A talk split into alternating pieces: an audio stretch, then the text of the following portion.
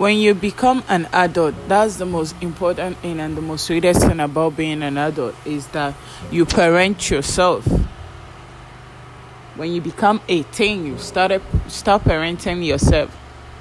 And you spend your whole childhood waiting to get to that age. That is the funny thing. You spend your whole childhood waiting to get to 18 and once you get to 18 you start parenting yourself you tell yourself where to go and where not to go.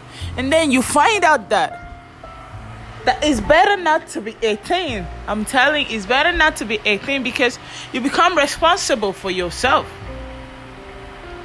You become responsible for your own self. You're gonna tell yourself when to go out, when to come in, and if you did not do it accurate from 18 to 25, that you have nothing to show for when you're uh, showing up their houses, their cars, their achievement. You have nothing to show for. So live your childhood to the fullest. And when you're 18, you focus on the adulthood.